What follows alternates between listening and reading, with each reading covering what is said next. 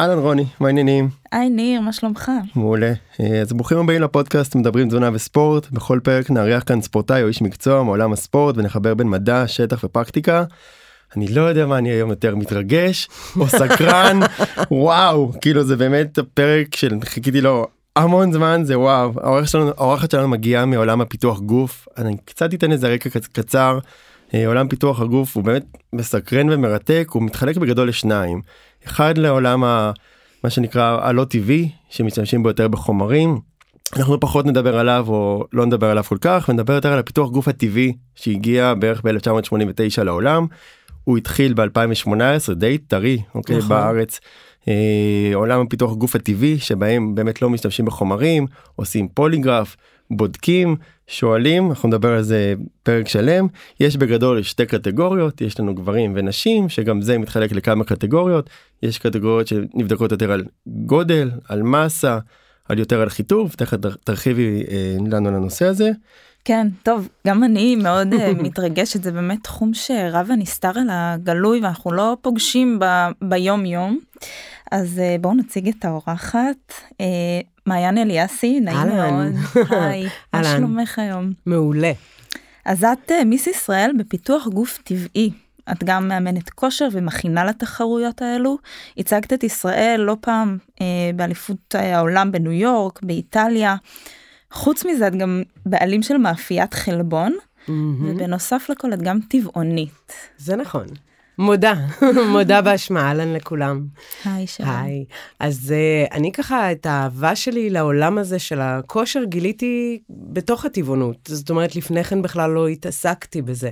Uh, בטח ובטח שלא בפיתוח גוף. Uh, הכרתי את uh, גדי טרוני, שהיה המאמן שלי. והוא בא ואומר uh, שהוא רוצה ככה לדבר קצת על טבעונות ופיתוח גוף. ואני אומרת לו, אין לי מה לתרום, אני מעולם לא ניסיתי את זה בעצמי. אני מגיעה למשרד, והוא ככה בודק אותי, הוא אומר, טוב, יש עוד תחרות עוד כמה חודשים, בואי ננסה, בואי נראה מה נלמד. וב-2018 אני מתחרה פעם ראשונה באיגוד לא טבעי, כי עדיין לא היה כאן איגוד טבעי, אלא עונה אחרי זה, לאחר מכן, ואני זוכה. ולא סתם זוכה, אני בשוק מזה שאני זוכה מקום ראשון אמ, נגד בחורות שהתחרו נגדי שהן לא טבעוניות וחלקן לא טבעיות, אין שם איזושהי הקפדה באיגוד הספציפי ההוא. ו... באותו רגע אני לא באמת מבינה מה המשמעות, אפילו שגיא שלמון, שהוא איש מקצוע מוערך, אומר וכורז במיקרופון, שאני ההוכחה שאפשר גם בטבעונות להגיע ו ו ו, ואני רק צועקת, תנו לי חמת בוטנים, תכף ניגע במה קורה, כמה רעבה הייתי בסוף התחרות. וואו.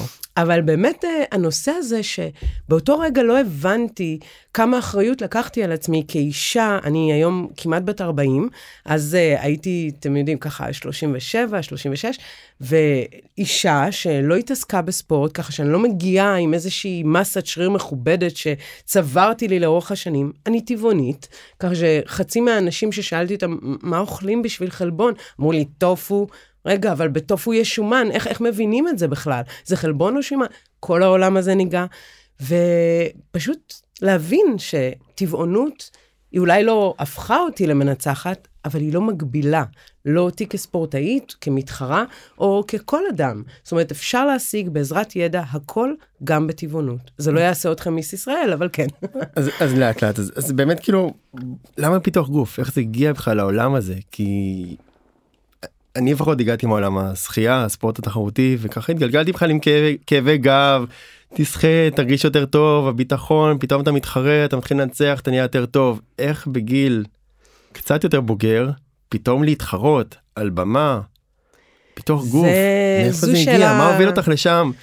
בעדינות או בעדינות בקלילות okay. אה, אז ככה. אז uh, האמת היא ש... באותה תקופה, קצת לפני שגדי פנה אליי, אני סיימתי מערכת יחסים עם גבר מכה, אלים, וכן, זו הייתה חוויה מאוד מאוד קשה, כי אם יש פה אישה ששומעת אותנו, אז, או גבר שנמצא בחוויה כזו, כשאתה חוטף את האלימות הזו בבית, בתוך המקלט שלך, בתוך המקום בו אתה מרגיש הכי בטוח, זה לוקח משהו... משהו שאי אפשר להשיב אותו. זאת אומרת, אתה לנצח אה, נמצא באיזושהי תחושה שאתה אתה לא מוגן יותר. זה וואו. נלקח ממך. ובאותו שלב אני כן רציתי להיות מאוד חזקה, אבל עשיתי בעיקר תנועה, ופתאום הרגשתי שכשאני מתאמנת, בא לי לבכות. אבל לא מתוך, כאילו, אני נזכרת באיש הנורא ההוא שהיה בחיים שלי, או, או כי קשה לי, אלא כאילו יש מין קליק כזה בין הגוף, בין המאמץ, בין הזה שיוצא לי כשאני מרימה משקל ומניעה משקל מצד לצד, לבין הלב הזה הקטן שהיה כל כך חשוף ו- ופגוע, ופתאום נשימה עמוקה של עוצמה, וכשאת נמצאת בתוך זה, את מבינה שאת רוצה לעמוד על הבמה הזו ולהציג את העוצמה שבך כאישה ש- שהצליחה ו- וחזקה מבחוץ, מבפנים, כי body building זה המון כוח פנימי, לשרוד תהליכים. אני לא יודעת אם anything makes sense, אבל בשבילי זה פתאום היה טיפול. כי הלכתי לטיפול, טיפול לא עזר, mm, אבל פתאום, פתאום הרגשתי בגוף שלי חזקה. וזה השליך עליי. והשגרה הזו, וההקפדה המאוד אינטנסיבית של אימון, של דיאטה, של, של חז... משקלים, של זיעה, של כל הדבר הזה, נתן לי כוח, נתן לי peace and mind, וזו הייתה הסיבה, משם זה התחיל. אז אה, דיברנו מה הוביל אותך אה, לפיתוח גוף, ואולי נדבר על קצת מה הוביל אותך לטבעונות, ובהמשך על הקשר בין השניים. בטח. Uh, תראי, כילדה הייתי צמחונית לתקופה מסוימת, uh, וחזרתי לאכול בשר. כשחייתי בניו יורק ולמדתי משחק, זה היה שם ב-back of mind, אבל זה לא היה... תראי, אני רוצה להאמין שכולם אוהבים חיות. כאילו, זה אין פה מישהו... נדירים האנשים שאני מדברת איתם על טבעונות ואומרים לי, אני אוהב, אני אוהב להרוג את החיות. לא, זה לא קורה, אנחנו רגילים למשהו. נכון. וכשאתה מתנקה גם מהמקום הזה של לקרוא לאנשים סביבך, להאשים אנשים סביבך במשהו, אז אתה באמת אומר לעצמך, רגע, כאילו, איפה זה פוגש אותי? ו...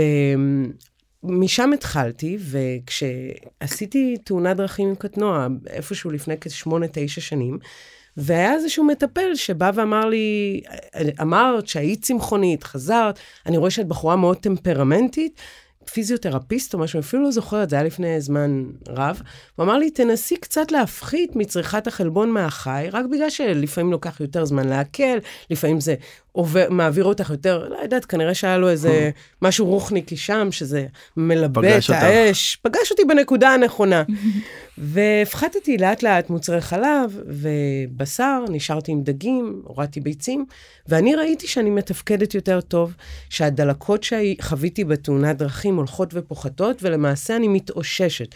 הדגש הוא, אני לא יכולה לקשור, אני גם לא רוצה שנשב ונגיד טבעונות היא, לא, זה ממש לא. עבורי היא הייתה מפתח, כי הגוף שלי היה פחות דלקתי, יכולתי להתאושש יותר טוב, וזה אפשר לי להתקדם. להגיד שזה היה הדבר היחיד שקשר, אולי זה שטופלתי בקנאביס רפואי, אולי בכלל החשיפה לספורט, הרבה דברים ביחד, אבל הטבעונות עזרה לי להתאושש מהר יותר, וככה נכנסתי לשם. וכשפגשתי את גדי, וגדי אמר לי שזה לא נעשה בטבעונות, הפיתוח גוף, אף פעם לא זכתה מישהי טבעית, טבעונית במדינת ישראל. זה פשוט היה טריגר. התחרותית. כן, כן. בבסיס, כן, רצית מאוד, להוכיח. מאוד, רציתי להגיד, you mother, אתם תראו שזה אפשר. את באמת שברת פה איזושהי סטיגמה, כי כשמדברים על אה, פיתוח גוף, אז יודעים שצורכים כמויות מאוד מאוד גבוהות של אה, חלבון. גם עכשיו. והסטריאוטיפ זה באמת אנשים שאוכלים אה, חזה עוף לארוחת בוקר ושמונה ביצים אחרי אימון, ו- ואת באה ואומרת, לא חייבים. נכון, כאילו, מי כמוכם יודעים, אתם, מי כמוכם יודע שאתם כאלה אנשי מקצוע שאני אישית מאוד מעריכה. גם בהכל כמעט יש חלבונים, אבל בטבע החלבונים לא שווים. אנחנו לא נמצא באותו מקור בצורה נורא מאובחנת. אז כל מזון שאני אוכל, פתאום יש בו חלבון, יש בו גם שומן, יש בו גם פחמימה, אז אני מתחילה לאבחן את המזונות שאני אוכלת לפי דירוג של מה יש פה יותר. והאם יש פה יותר חלבון, יותר שומן, יותר פחמימה, וככה אני מתחילה לחלק את המזונות שלי. ובנוסף, אני מתחילה להיחשף לאיכות חלבון, למה מה זה בכלל איכות? האם החלבון, מהרגע שאני אוכלת אותו, האם הוא זמין לגוף שלי לשימוש? האם חלבון, כמו חלבון שמגיע מפטריה, איכותי כמו טופו, שמגיע mm. מסויה, ואם לא, אז מה ההבדל? ואז הבנתי שמתוך אותם טריליארד, זיליארד, 200 אלף חומצות אמינו שהגוף שלנו משחק איתם, יש תכף כמה... נעשה פה סדר. כן, נעשה פה סדר. יש כמה שהן בעצם חיוניות לנו, ואנחנו חייבים להשיג אותן מתזונה. ובמזונות מהצומח, חלק יש לנו יותר מאחת, וחלק חסרה, נמוך, לא חסר אפילו, סף נמוך יותר. ובעצם אני מתחילה לשלב מזונות, אבל לא כי יש חלבון חסר, אלא פשוט אני רוצה לוודא שהגוף שלי יקבל את כל החומצות אמינו שלו במהלך היממה, על מנת שהוא יוכל להשתמש בהן כאוות נפשו לאורך היום והזה. ואני מגלה שלא חסר כלום. אבל שני עקרונות, אני רק אסיים בזה, כי אני רואה שאתה אש על להגיד, כי מה לעשות, כדי איש מקצוע, כדי איש מקצוע, מה לעשות. אבל אני רק אגיד ששני עקרונות אה, שבעצם ליוו אותי בצורה מאוד חריפה בחלבון וטבעונות, זה גיוון וכמות. כן, אני אוכלת יותר חלבון ממה שהייתי אוכלת אם לא הייתי אז אה, אנחנו. שנייה מקדימים, כן? שנייה, שנייה, לא, אני אלך שנייה. אחורה. איך אני אוהבת להקדים, בא לי, תורך. אז באמת יש איזה ככה נטייה לאנשים לעשות משהו אחד ולהרגיש פתאום משהו אחר. זאת אומרת פתאום מאז שעברתי לטבעונות נהייתי כזה זאת אומרת כמו שאמרת זה לא חייב להיות הסיבה נכון. לתוצאה מצד שני זה זה זה עזר לך זה הרים אותך זה זה מי שאת היום וזה מהמם. אני רוצה להגיד שבקליניקה יש לנו גם טבעונים וגם צמחונים יש לנו ספורטאים מכל הרמות ויש כאלה שניסו את זה וזה עבד להם יש כאלה שניסו וזה לא לחלוטין. עבד להם וכל פעם אנחנו משחקים את זה ופעם צום לסירוגין ופעם צמחונות ופעם טבעונות ועוברים אחרי בדיקות דם ועוקבים אחרי זה וזה מאוד מאוד מאוד מאוד אישי ואינדיבידואלי. לחלוטין. אני אלך כמה צעדים שנייה אחורה דווקא לעולם האימונים יש פה איזה משהו בעולם הפיתוח גוף שאתה צריך להיות גם מאוד חזק גם מאוד אסתטי ויש איזה נטייה בספורט באופן כללי להתאמן כמה שיותר וכמה שיותר ואתמול ממש אתמול מישהו אמר לי תקשיב אני רוצה לעלות מחמישה שישה אימוני כוח אוקיי מישהו שמלווה והוא עלה באמת במסה באופן מדהים תכף נזכיר מה זה מסה. הוא אמר לי אני רוצה לעלות לשמונה תשעה אימוני כוח.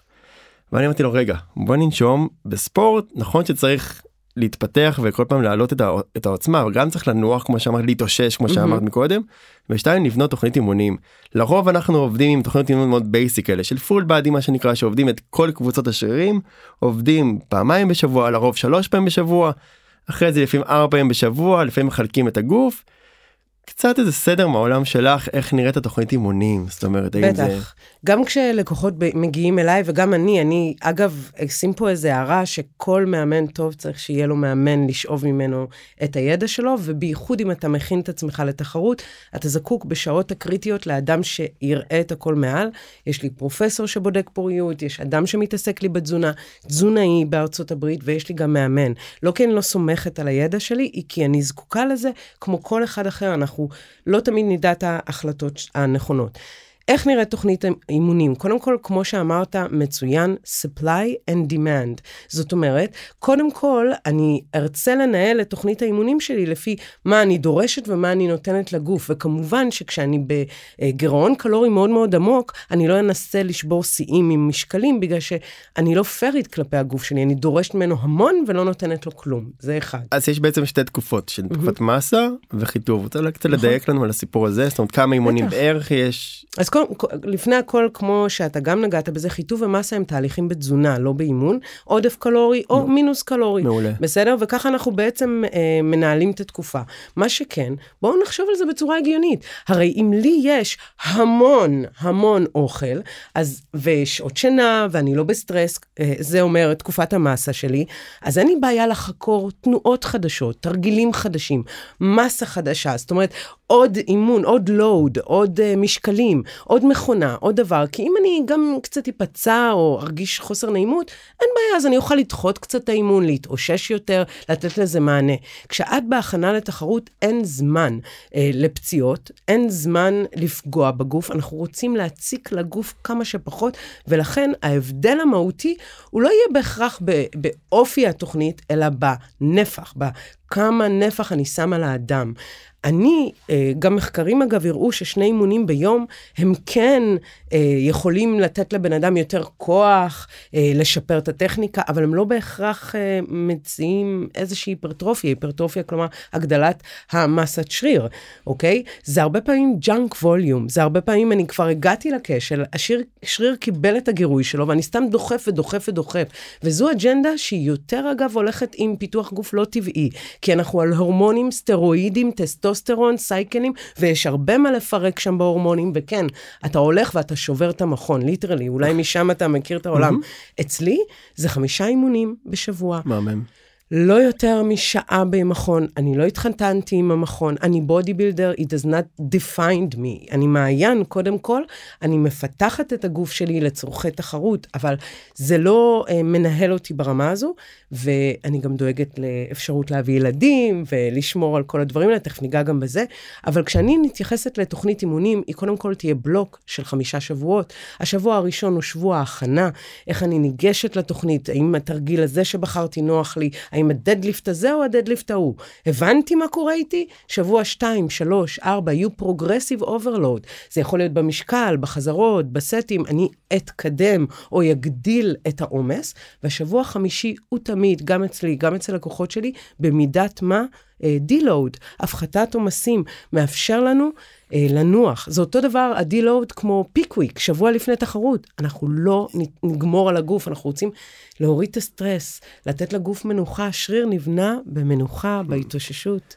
אני אשמח שרגע נעשה סדר ונגדיר מה זה פיתוח גוף טבעי ומה זה לא טבעי. איפה okay. עובר הגבול? אז קודם כל, ברמת העבודה, העבודה היא קשה בשני הדברים. מאוד חשוב לי להגיד שאומנם אני אה, לא, לא מתיישרת עם אה, לקיחת אה, חומרים אסורים, ואפילו לא מתחרה יותר באיגודים כאלה, אבל יחד עם זאת, זה לא שאני חושבת שספורטאי שבחר להשתמש בחומרים אסורים הוא פחות טוב או יותר טוב ממני, העבודה היא לא פחות קשה, הוא יצטרך to show up to gym, לאכול את האוכל שלו כמו שצריך, אבל איפה השינוי? ברמת התוצאה, אוקיי? כי ברמת התוצאה, אם אני מקבלת סטרואידים, אני אגדל, אתם יודעים את זה, אתם רואים את זה גם בכל דבר, זה כמו אפילו צמח, תיקח צמח, תן לו מדשן, הוא יגדל. גם לאן סמסונג עבד קשה, כן. זאת אומרת, זה שהוא לקח סמים זה נכון, אבל הוא עבד קשה, כולם עובדים קשה, זאת אומרת, הנחישות, נכון. ההתמדה, העבודה היא קשה, עם ובלי, למרות שאנחנו כמובן מקדמים, מקדמים את העולם שהוא נכון. בלי. וכל הזמן, אה, בעצם בתחילת הדרך באו ואמרו לי, את טבעונית, יהיה לך קשה להשיג מסת שריר. לא באתי, אני מזכירה לכם, לא, לא הייתה לי מסת שריר לפני, אפשר לראות באינסטגרם שלי את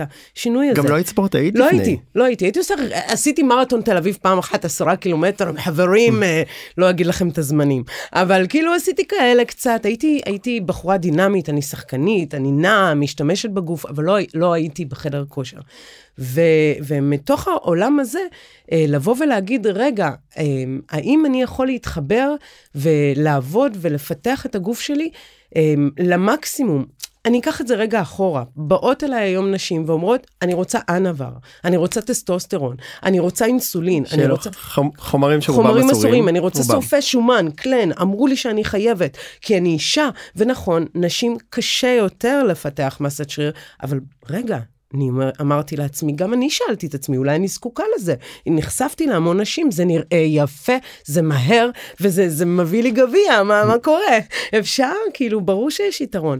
אבל יחד עם זאת באתי ואמרתי, רגע, קודם תעשי את מה שצריך. קחי שנה, שנתיים, תעבדי בחדר כושר, תעבדי עם תזונאי, תעבדי כמו שצריך, תגיעי למקסימום.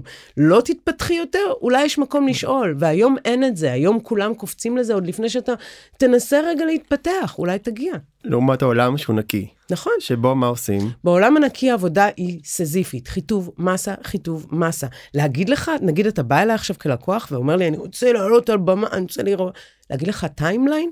אי אפשר בטבעי. הרבה זמן. אי אפשר, אין לדעת. יכול להיות אתה אדם כמוני, שגם הגנטיקה וגם המחויבות וגם ה drive, המניע הרגשי שהיה לי, יהיו כל כך חזקים, שזה click, click, click, וזה קורה. ויכול להיות שלא, יכול להיות שאת אימא לילדים, ואת לא יכולה לעשות חמישה אימוני כוח. אבל מה שבטוח זה התמדה, תזונה, אימונים, מנוחה. תשוקה, תראי כמה תשוקה יש לך. תשוקה, ברור, ברור, וזה יש... מדהים, זו מכונה נפלאה, ולחשוב שהיא יושבת על ספה 24/7 זה קשה לי. אני תמיד אומר שיש יותר אה, פוטנציאל לאלופי עולם בבית מאשר על המגרש. זאת אומרת, יש נכון. הרבה יותר אלופים שלא יודעים שהם מסוגלים להיות אלופים מאשר מה שיש. את מנפצת פה שתי סטיגמות משוגעות. אחת, שאין בספורט הזה חוכמה. Mm-hmm. ויש פה הרבה הרבה הרבה הרבה חוכמה וזה מין כזה הבחור השרירי הגדול שעולה על הבמה וכל היום אוכל וזה זה אחד. ושתיים שאני תמיד טענתי וכנראה שלא בצדק שבשיא שלכם אתם הכי חלשים. נכון דיברנו על זה. ש, שכאילו בכל סוגי הספורט אתה מגיע לתת איזה פרפורמנס אתה בא לתת את הכי טוב שלך ובספורט הזה אתה מרגיש שברגע האמת אתה יותר חלש ודווקא בטבעי את אומרת שזה לא ככה. זה לא ככה וזה לא אמור להיות ככה ואני אומרת את זה שאם יש פה מתחרה או מתחרה טבעיים שנמצאים בליווי כלשהו והם מרוסקים כשהם מגיעים לבמה it is wrong. אתם צריכים למצוא את הדרך שבה הגוף שלכם פורח. אתם עובדים קשה כל השנה. נכון הדיאטה היא סזיפית אבל היא לא אמורה לפגוע בכם עד לרמה כזו. זו לא הרעבה. ויש פה גישות שונות מאוד ב body building. אני נגד זה. אני אני חושבת שאם את תגיעי חצי קילו יותר לבמה, אבל את תהיי בשיאך, ואת תתני show של החיים, השריר גם ייראה מלא, וזה עדיף לי על עוד חצי קילו נוזלים שאת תורידי לי מתוך ייאוש של 200 שעות אירובי. וכשאני הגעתי לאליפות העולם בניו יורק, אחרי הדרכה בארץ, הגעתי לשם והייתי שבורה. הייתי מרוסקת ברמות שאי אפשר לתאר, זה היה לפני שלמדתי, אנחנו עוברים תהליך. ואני פוגשת את המאמן שלי היום, ג'ף אלברטס, שם, האדם הזה, מעל שנות החמישים, אני אראה לכם, הוא הסנדק של הפיתוח גוף טבעי נקרא, והוא מסתכל עליי והוא אומר לי, את מדהימה, לא יודע מי אני, והוא אומר לי, וזה ישראל פעם ראשונה בעולמי שם, אז היינו ככה, הסתכלו עלינו קצת. אה, אה, כמו תינוקות, אבל כן, כי, כי אתם יודעים איזה בריכה גנטית הולכת באליפויות נכון. העולם. ואז הוא אומר לי, אדם כמוך, עם גישה שלך, עם look שלך, עם כל החבילה, כי אמנם אני נמוכה וקטנה, אבל אני muscularית, ואני גם אישה נאה, וזה, ואנרגיות כאלה של show מהמשחק, לא יכול להגיע כשהוא בתהום. את צריכה לעלות לבמה שאת בשיא, זה ה prom night שלך, זה יום חתונתך, זה, זה ה... אתה יודע, הרגע. והגעת חלשה, או הרגשת. הגעתי מאוד חלשה, למה? ונדבר על זה גם, כי אחד מהדברים הכי קשים ב body building זה שבוע השיא, peak week, שבו אתה אמור להתייבש. וואו, כמה עצות לא טובות אני קיבלתי בנושא הזה. אה, אלכוהול לפני ואחרי, לשתות בלילה. תקשיבו, אני לא אדם ששותה אלכוהול. היום אני שואלת את עצמי, אני... רגע, עוצרת אותך, אני רוצה, לא כולם מכירים את המושג הזה, ייבוש. כן, אה, התייבשות זה מצב שמגיעים אליו בדרך כלל נכון, הוא לא מצב חיובי, נכון. ואתם עושים את זה באיזושהי כוונה. נכון, כי את רוצה לראות את השרירים, והרי יש לנו מים שנאגרים בתוך התא. בתוך השריר. יש לנו מים שנאגרים בין האור לשריר, והמים האלה, השכבה הזו, היא מקהה ומסתירה מאיתנו את השריר. אנחנו לא רואים, בייחוד אם את בגילי והלאה, כי האור איננו מתוח כמו בחורונת בת 20, שזה עתה סיימה אה, שירות צבאי. באמת, כאילו בואו נדבר הבדלים, על זה, נכון? יש הבדלים. אמנם אני עדנית וזה טוב, אבל... ועדיין יש יתרון לספורט הזה, כמו שדיברנו. עם הגיל. נכון. ככל להבדיל מהרבה סוגי ספורט שלאט לאט אתה יכול לדעוך. נכון. זה היופי. זה נחמד. אתם יודעים שאחד הדברים ש, שהכי הכי ריגש אותי בתחום הזה, באמת, זה פתאום להבין ולראות גם על ה, את הזוכים, את הצ'מפיון של הצ'מפיונשיפס בארצות הברית, באליפות מתוך 37 מדינות, בעיקר מבוגרים יותר. מבוגרים זה חתך גילאים של 30 ומעלה. ואז אתה פתאום מבין שכשאתה טבעי, יש, ככל שיש לך יותר ש- שנות מכון, המאמן שלי אומר, How old are you? אני אומרת לו, what do you mean? בפעם הראשונה שדיברנו, אז הוא אומר לי, how old are you? I'm like, ותק. כן, 39. אז הוא אומר לי, no, no, no, what's your gym old age? ואני אומרת לו, ארבע שנים, וזה כל מה שהיה לי, כאילו. אז הוא אומר לי, וואו, אני בשוק שזה מה שעשית בארבע שנים. בגלל זה אני אומרת גם שיש משמעות לבגרות הגופנית שלך בתוך התחום הזה. וזה נפלא, זה נפלא, אני לא, לא, לא יודעת איך להסביר את זה, לראות אישה, תסתכלו, תפתחו את האינסטגרם של WNBF העולמי, לראות אישה בגיל 70. חזקה. וואו, חזקה, כן. פרופורציונלית, שמחה, והיא סבתא לאיזה מיליונות שיושבים לה בקהל, והיא בת 75, כן. היא כאילו, כיף להזדקן פתאום. מטורף, כן. אז בואו רגע נחזור לייבוש, באמת שבן אדם מיובש, השרירים שלו בולטים יותר, הוורידים, הוא יכול לעשות את הפרפורמנס שלו טוב יותר, אבל מה זה אומר אה, מבחינה טכנית, איך את נערכת לזה? את עוד לא לפני שתה. זה אני אבוא ואחדד שהפרפורמנס הוא פחות טוב אם את uh, עושה ייבוש לא טוב, כי ייבוש משמעותו הוא הוצאה מאיזון. הוצאה מאיזון זה אומר שבצורה עקיפה אני פוגעת ב, ב, במלחים בגוף שלי, והשריר שלי זקוק להם בצורה קריטית. הגוף שלי זקוק לנתרן בצורה קריטית. אם אני משחקת עם הדברים האלה, אני עלולה, וזה קרה לי uh, בעווני, לפני שאנחנו נדבר על זה, אני אסביר. ייבוש, כמו שאמרנו, הוא תהליך שהוא בסיום הדיאטה, בשבוע האחרון, לפני כמה ימים, אפילו פחות משבוע לפני העלייה לבמה, אנחנו מייבשים את הגוף מנוזלים, על מנת לראות את החיטוב ואת הוורידים ואת הווסקולריות כמה שיותר, וכמובן, נוכל לראות יותר מהבן אדם, ו... לקבל יותר ניקוד. זה ייבוש. ייבוש באופן טבעי זה אחד, באופן לא טבעי הוא נעשה על ידי כדורים. הם, לא משנה, יש כל מיני כדורים. מה שהם עושים זה לחסום הורמון שנקרא לדוסטרון, ובעצם לשנות את איזון המלחים ולגרום להשתנת יתר. הרבה אנשים שהם חולים במחלות כליות מקבלים את זה, ובאמת זה נורא מסוכן, בייחוד למי שלא יודע מה הוא עושה, ואני ראיתי אנשים למשל שלוקחים כדור ושותים קפה ולוקחים אה, אה, אלכוהול, והם לא, הם אני מכירה בחור שבאופן אישי נקרע לו ה biceps, בזמן שהוא עשה biceps, שריר היד כן. הקדמית, בזמן שהוא עשה posing על הבמה. אנחנו עמדנו ואתה שמעת... וואו. חוויות מטורפות. חברים, לא לשחק עם זה אם אין לכם מושג איש מקצוע. אבל איך כן אפשר לעשות את זה באופן טבעי? קודם כל, המשתן הכי נהדר הוא מים. זאת אומרת, אם אני שותה בשבוע שלפני השיא שלי, יותר מים, אז הגוף שלי לא יאגור מים, ואני משתנת, משתנת, כמו, וואו, יש מלא מים, מגניב. ואז אני מתחילה להפחית ביום האחרון. אני בחיים לא אחזור על הטעות שעשיתי בתחרויות ראשונות שלי, של לא לשתות מים. אני הגעתי למצבים של עילפון כמעט. חשוב. מאוד חשוב לי לבוא ולהגיד את זה, זה קריטי, זה אקוטי. אותו דבר גם עם אוכל והערבה. אנחנו חייבים לשמור פה, הבריאות היא safety and health comes first, תמיד. ולא בשביל, כמו שאמרתי מקודם, חצי קילו של מים, זה לא יעזור אם את תיראי כמו סחבה, כמו שאתה אמרת, באותו יום חגיגי. אז, אה, אז באופן טבעי, איך אני יכולה לעשות את זה? יש לנו סיר פת שהוא משתן, יש לנו מים שמשתנים, עשב בננה, יש לנו שן ארי, יש הרבה צמחים שאם אני, פטרוזיליה, לוקחת כדור פטרוזיליה, וזה משתן.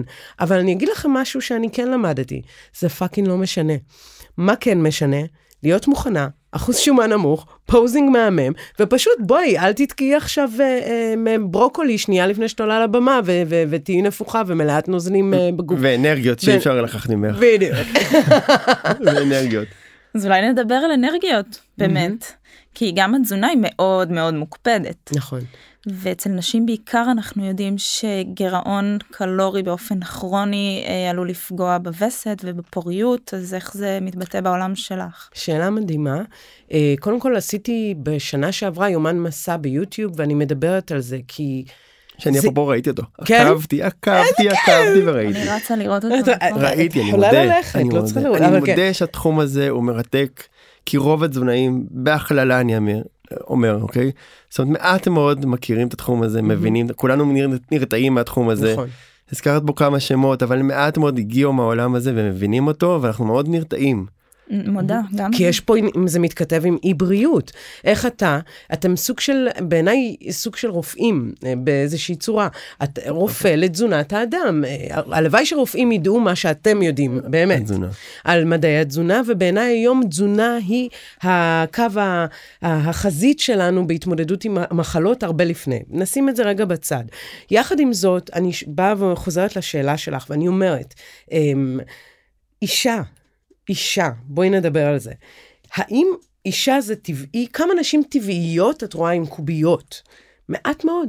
נכון. למה? אנחנו מביאות ילדים, יש לנו רחם, ועיקר השומן שלנו נצבר באזור הבטן, הגב והאגן, כן? זה, זה, כי הגוף בא ואומר, היי, החודש את תביאי לנו תינוק, אז בואי נרפד. זו, זה בשביל אישה להיות עם קוביות בסיטואציה כזו, זה אומר שאני באה ואני אומרת לגוף, היי חמוד, אני לא הולכת להביא ילד בקרוב, אוקיי? אתה רואה, אין אוכל, אני מביאה את עצמי לסטרס. אני מפשטת את זה מאוד, אני מקווה שאתם מבינים okay. את כן. הרעיון, ואז גם המחזור מפסיק. בגלל שאין אוכל, יש סטרס, ואת באחוז שומן שהוא נמוך מאוד.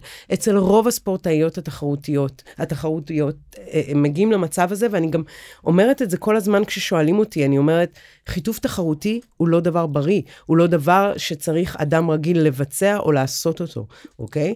אז... אה, בשביל להרגיע או להלחיץ זה קורה גם בעוד סוגי ספורט. אומרת, גם נכון. שליוויתי מרתוניסטיות וככל שהנפח עולה וכנראה גם הסטרס עולה גם. ואחוז שומן יורד אבל זה קורה גם לאנשים שהם עדיין בעודף משקל נכון והם נכון. כן מתאמנות והם כן עושות יש משהו בסטרס כנראה נכון. פלוס הנפח שעולה שבסוף הם גם לפעמים גם באות מהעולם של לרדת במשקל נכון. אני ארוץ יותר ואני ארד יותר זה מחלות פחות והנפח עולה ופתאום המחזור מפסיק ואנחנו כמובן נגד הסיפור הזה. את יודעת להגיד קלוריות? זאת אומרת סדרי גודל בטח. טווחים? בטח. זה מסקרן וזה בטח, מעניין את כולם וזה בטח. מאוד מאוד אישי אז מה שמעיין כרגע תגיד זה מאוד נוגע מאוד. לגביה אבל אני יכולה קודם כל להתחיל בזה שהגירעון הוא, הוא גירעון מאוד מאוד גדול. אני אגיד איזה מילה גירעון קלורי זה בעצם לאכול פחות ממה שהגוף נכון. צריך להתקיים פלוס הפעילות שלו זאת אומרת שהוא אוכל פחות הוא במינוס קלורי הוא באיזשהו איזה חסך. נכון, ואז מה הוא עושה כשהוא צריך אנרגיה? מפרק את מה שיש עליו. ואם אנחנו צורכים המון חלבון ומבצעים אימונים נכונים, אז הוא לכאורה ייגע פחות בשריר, אלא במסת הגוף השמן, ויפגע בדברים אחרים. אבל לא פעם אתם תשמעו שזה פוגע גם ב, אתה יודע, אה, אה, אה, שיער, ציפורניים, בהמון המון דברים, כי שוב, מאותו מקום, כמו המחזור, הגוף הוא מכונה יעילה. הוא בא ואומר, רגע, אני, אני מעדיף שתחיי מאשר שיהיה לך מחזור. אז בואי, נוריד את זה. אה, רגע, השיער שלך. לא יהיה כזה יפה. בואי נוריד את זה, אני צריך שאת uh, תראי, וכך הלאה. למעשה הגוף, מה הוא עושה? מעכל את עצמו, אוקיי? עכשיו, אם את עושה את זה אה, כמוני, למשל, עם איש מקצוע והכול, אז זה אמור לפגוע כמה שפחות. אה, כשאני עשיתי את זה בעבר אה, בליווי מקצועי, אבל לא לחלוטין מקצועי לאישה טבעית, מה שקרה זה שהייתי, הביאו אותי גם למצבים של 800 קלוריות, 1,000 קלוריות, אה, צומות מאוד גדולים. עכשיו, באותה, באותו זמן עוד חשבתי שאני זקוקה לאירובי גם, ואני בן אדם פעיל, חברים, אני פעילה. יום לא פעיל אצלי זה 15,000 צעדים. וואו. אמיתי לגמרי. 800 קלוריות פלוס אימונים, אני רגע רוצה... פלוס. אימונים פלוס שעתיים אירובי ביום בתקופה ההיא. אני מדברת איתך על מצב שאת הולכת ברחוב ואם עובר ילד עם כריך. את אוכלת אותו. אתה מתחיל לבכות, אני לא יכולה להסביר את זה, אני לא... לא הלכתי לארוחות שבת, שחודשים על חודשים זה ניכור חברתי, זה הכל ביחד. קלוריות, הכי גבוהות שלי בתהליך, הלא בריא שלי היו הכי הכי גבוהות, 1,200, 1,300 קלוריות. וזה מעט למשך עשרה חודשים, פלוס סטרס, פלוס אימונים, פלוס גם תזונה מצומצמת, כי אם... זה מאוד משפיע על הנפש יש מה נכון. שנקרא מחקר ועל מנסוטה. החשק המיני. על החשק המיני ואין אין ספק זאת אומרת שלוקחים אנשים היום כבר לא עושים את זה ומרעיבים אותם. פשוט רואים שהפסיכולוגיה זאת אומרת הנפש מתחילה להשתבש כאילו החלק הקשה זה כמובן שאתה כבר לא נהיה מיני ויותר מזה אתה גם מתחיל כמעט להשתגע זאת אומרת אמרת שם איזה ילד שראית זה באמת ככה זאת אומרת המחקרים היום הם לא אתיים. אבל באמת הנפש מתחילה כבר כל הזמן לחשוב על אוכל. אני יכולה להגיד לך דבר. יותר קיצוני. מתי הבנתי, וגם הלכתי, אולי אתם מכירים, אה, יש את שחר כוכבי שמתמחה בהפרעות אכילה, ואני אני שמתי לעצמי את זה מול העיניים, כי אני אמרתי, מעיין, בואי נדבר על זה רגע, אוקיי? כי משהו פה הוא כבר לא בריא. מתי זה קרה? כשבאמצע הלילה קמתי כל כך רעבה כנראה, ופשוט לא יודעת מה היה במטבח. וכשקמתי בבוקר זה היה מחזה נוראי. זה לא שבלסתי, לא, אין, אין לך כלום בבית, המקרר ריק. כן, אבל. אתה רואה פתאום אבקת חלבון על הרצפה, כפית על הזה, ואתה מבין שהגוף עושה דברים בלי ה judgment שלך, בגלל שהוא זקוק. הוא זקוק, הוא כמה, הוא משתוקק, הוא לא יודע מאיפה להשיג, הוא מעיר אותך, הוא, אני לא יודעת עוד איך להגיד את זה. זו חוויה נוראית, זו חוויה שאני לא חושבת שהיא חוויה נכונה לפיתוח גוף. זה לא פיתוח גוף, פיתוח גוף והיום היום, היום אני אכלתי, רוב ההכנה שלי, וגם הגישה שלי היא גם עם לקוחות שלי, ושוב, אני עדיין עובדת uh, במקביל עם תזונאים והכול, אני לא עושה על דעת עצמי כמאמנת, זה לא נכון בעיניי. Uh, הגישה שלי היא בתחרויות, היא low days, high days. אני רוצה לראות את הבן אדם מוכן אפילו חודשיים לפני הבמה, אבל אני רוצה גם שהשריר שלו יהיה מלא. אז מה שאני אעשה, אחרי שהגעתי קרוב מאוד למשקל היעד של הלקוח או שלי, אני אתחיל להכניס ימים גבוהים. זאת אומרת שאם יש לנו שבעה ימים, והוא כבר שם, הרי אנחנו לא מדברים על, אין לי עוד הרבה מה לרדת, אני אתן לו למשל בהתחלה חמישה ימים נמוכים, ועוד שיום, יומיים גבוהים, שבהם, שיאכל מה שהוא רוצה, עוד 300 קלוריות בכל יום. ואנחנו נבחן ביום העוקב, רגע, מה קרה פה? עלינו במשקל או נשארנו באותו משקל? אם נשארנו באותו משקל, אני בעצם מגלה שהאדם כל כך מרוקן מפחמימה, המאגרים שלו כל כך מדולדלים, שזה אפילו לא השפיע על המשקל. ואז אנחנו ננהל את העודף הקלורי שוב ונוסיף עוד. והרעיון הוא להגיע למצב שאדם יכול להחזיק את הדיאטה הזו בלי... קושי כזה גדול, בלי, בלי אז מה הרעבה. המספרים היום? היום אצלי למשל בתחרות, בשלב הכי, הכי קשה, שזה היה החודש האחרון, הגעתי ל-2,000, ל-1,200, סליחה, הלוואי, 1,200 1,200 קלוריה, 1,250, ובריפיד שלי ל-1,500, זה היה הטווח הכי קיצוני. אה, וכמובן שביום שלפני התחרות, אני לא מאמינה בהאבסת יתר וכאלה, שוב, כי התהליך הוא כל כך מדויק ונעים, אין צורך לתקוע 40 פיצות, כל הדברים האלה, אני פשוט אוכלת אה, פחמימה מדודה במנות קטנות ובודקת כל הזמן איך זה משפיע על הגוף. אז אני אפילו יכולה להגיע ל-3-4 אלף קלוריות בימים שלפני תחרות, אבל אני ממש ליטרלי אוכלת למשל לצורך העניין 25 גרם פחמימה כל שעה-שעתיים, ובודקת איך השפיע על הגוף. וזאת הסיבה, כל זה מרתק בעיניי, mm-hmm. וזאת הסיבה שהרבה דיאטנים ודיאטניות מפחדות מהתחום נכון. הזה, כי יש פה הרבה ניסוי וטעייה, כאילו מה שאת אומרת אתה בודק, ואתה כל הזמן אנשים רוצים טוב תביא לי תפריט ואני אעשה את זה וזה יצליח וזה יעבוד יש פה איזה כל הזמן עבודה נכון. מאוד סיזיפית שקצת יותר קרובה אפילו למחלות שהזכרת מקודם שאתה נכון. עובד כל שניים מטופל כמה יותר כמה פחות ובין השורות הזכרת או לא בין השורות שמת את זה את הסיפור של הפרעות אכילה זאת אומרת mm-hmm. שבסוף זה צריך להיות תהליך בריא. מאוד. וכשהרגשת שזה קצת בורח הלכת ונעזרת. וצריך באמת... התחבאתי, חשוב לי להגיד את זה, אנשים לא משתפים, לא, לא שכב, לא, לא רציתי לשכב עם גבר, אה, התחבאתי. הייתי מתלבשת בצורה להסתיר, פתאום נעלמתי קצת מהרשתות, אה, עשיתי מעצמי בדיחות, יש לי סרטון שאומר, לא, אני לא בהיריון, אני סתם שמנה, שזה גם הפריע לי בדיעבד אחרי זה, כי זה בסדר, אני לא הייתי שמנה. אבסורד שהיום אתם רואים אותי פה, אני עכשיו 59 קילו, והיום במכון, מישהו שמכיר אותי, שהוא גם איש מקצוע, אמר לי, פי, התרחבת, אה?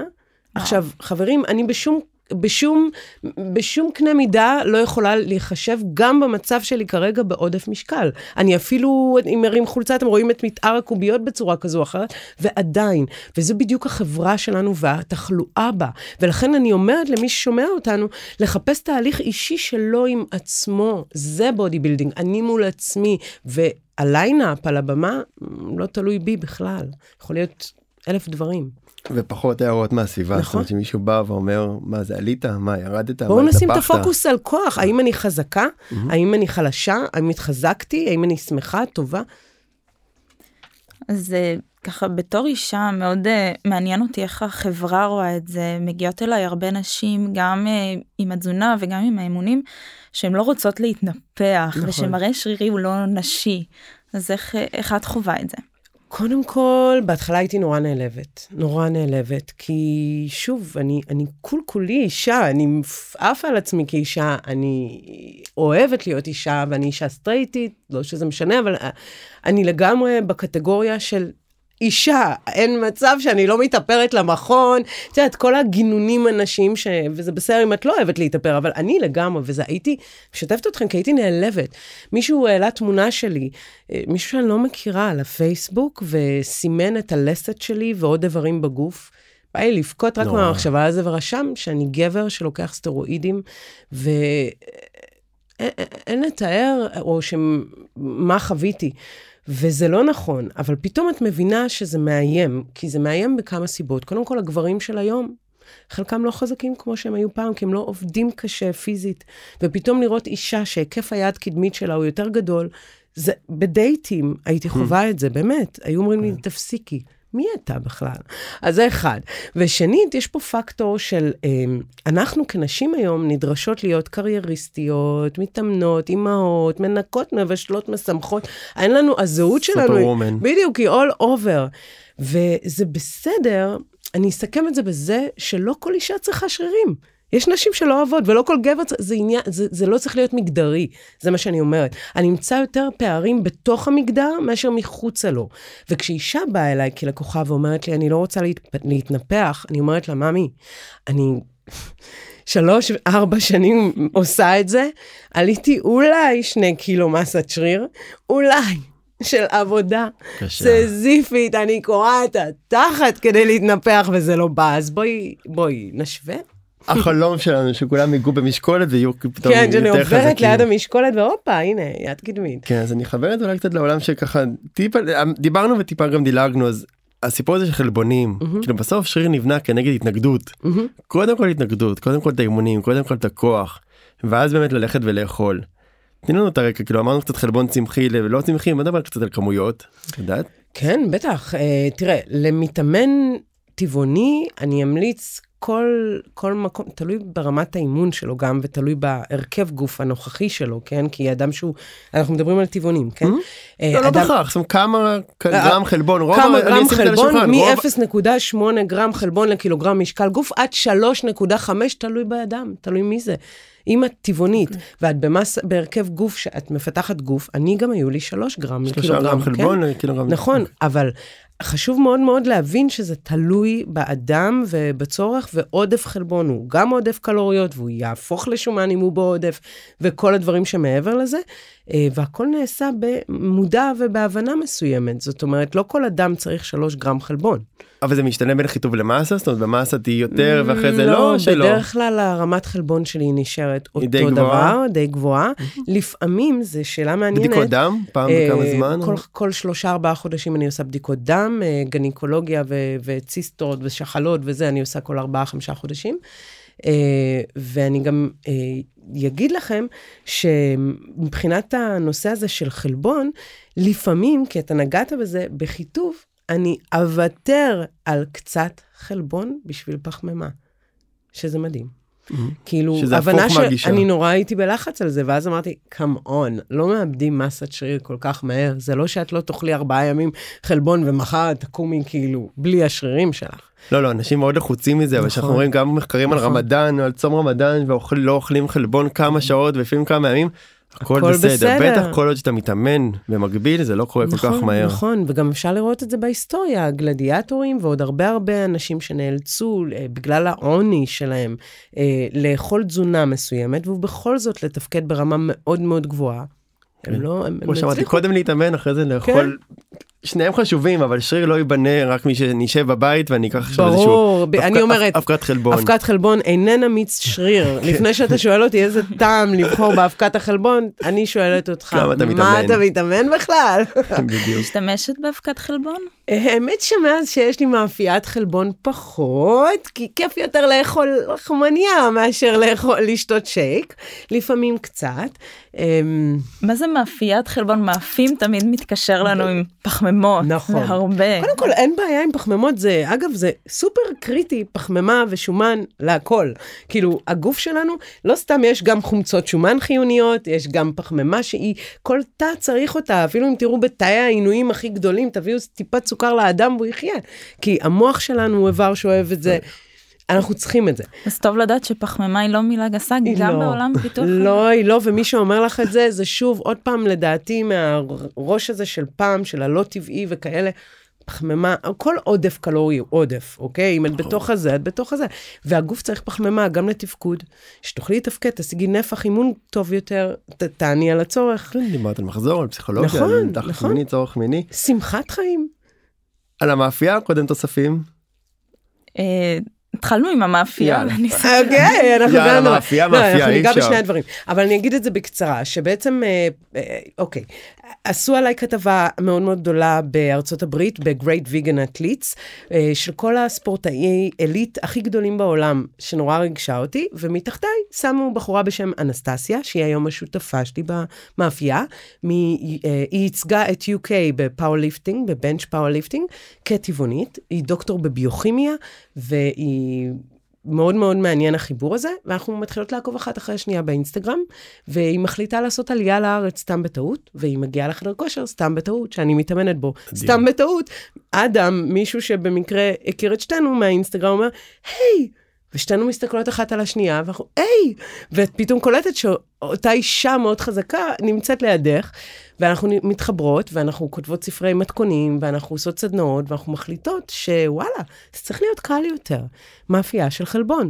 ובעצם אנחנו מנצלות את הידע הרב שיש, ועושות ניסויים, ומייצרות פיקן, שזה פייק צ'יקן, ולחם מחלבון, והכל בעבודה עם אה, חלבון קטניות, הכל חלבון שמאוזן, גם אה, מדגן, גם מקטניה, על מנת שיהיה לנו פרופיל חומצות אמינו מדויק בכל ביס ממש, ומשם זה מתחיל. וזה גם טעים. מאוד, אתם תראו, אתם תראו, מאוד טעים, מוזמנים לנסות.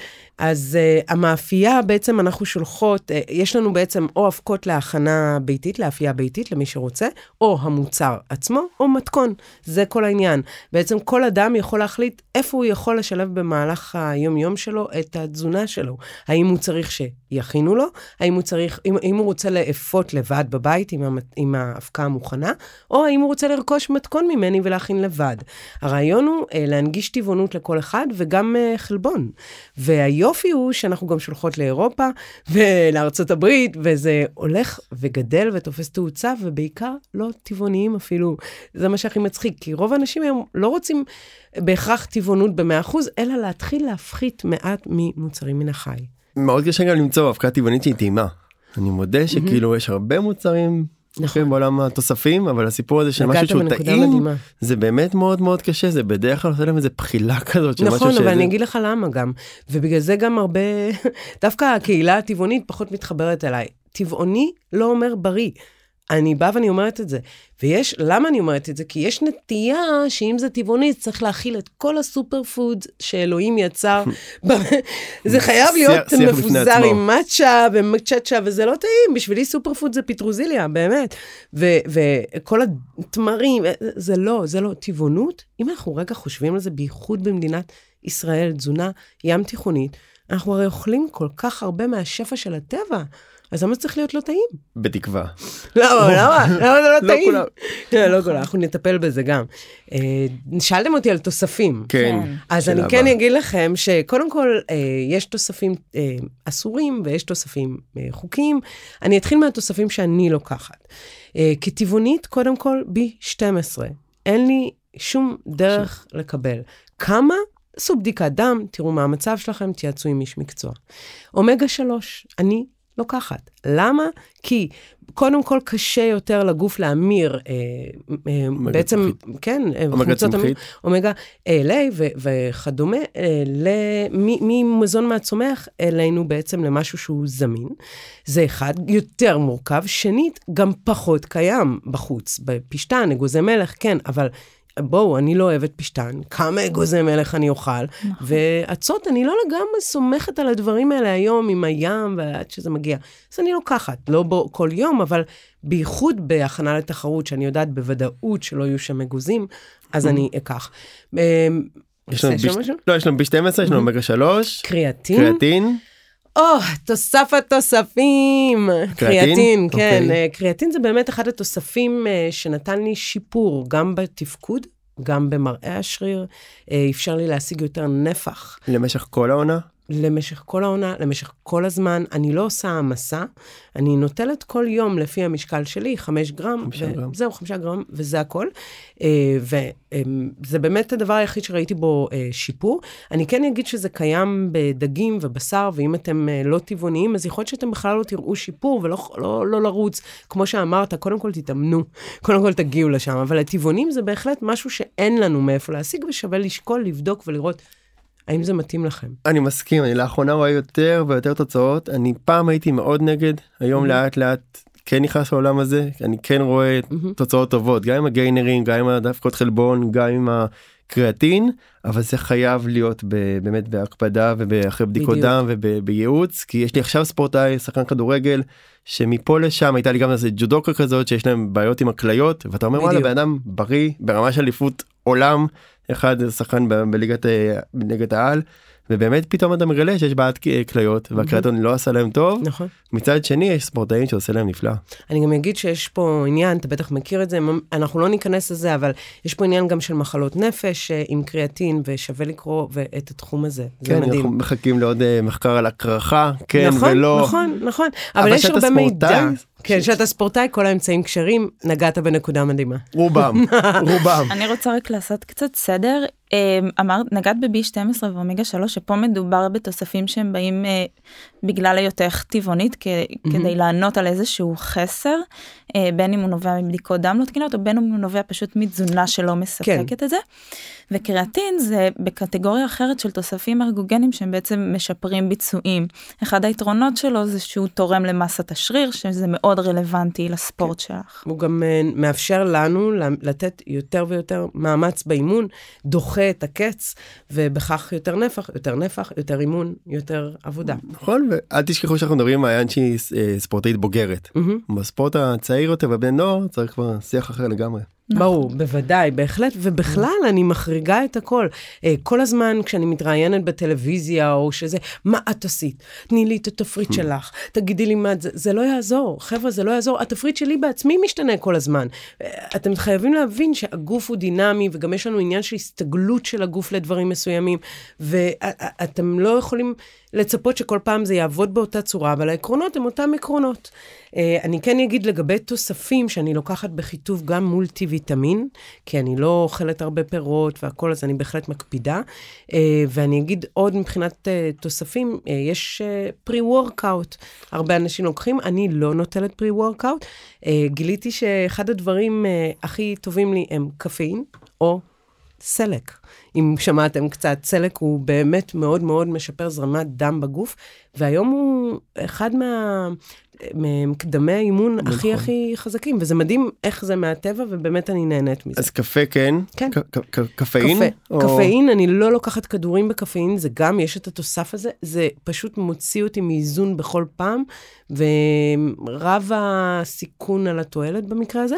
אני מעדיפה פשוט אה, אספרסו, as is. אתה- קפה כן, אספרסו. קפאין לא. מצלק אני אזכיר, יש מחקרים מאוד טובים, עשיתי ממש מחקר על אה, סלק כמה חודשים. עשיתי מחקרים על זה, שתיתי מצלק, אכלתי מצלק, הייתי מסחטת מיצים.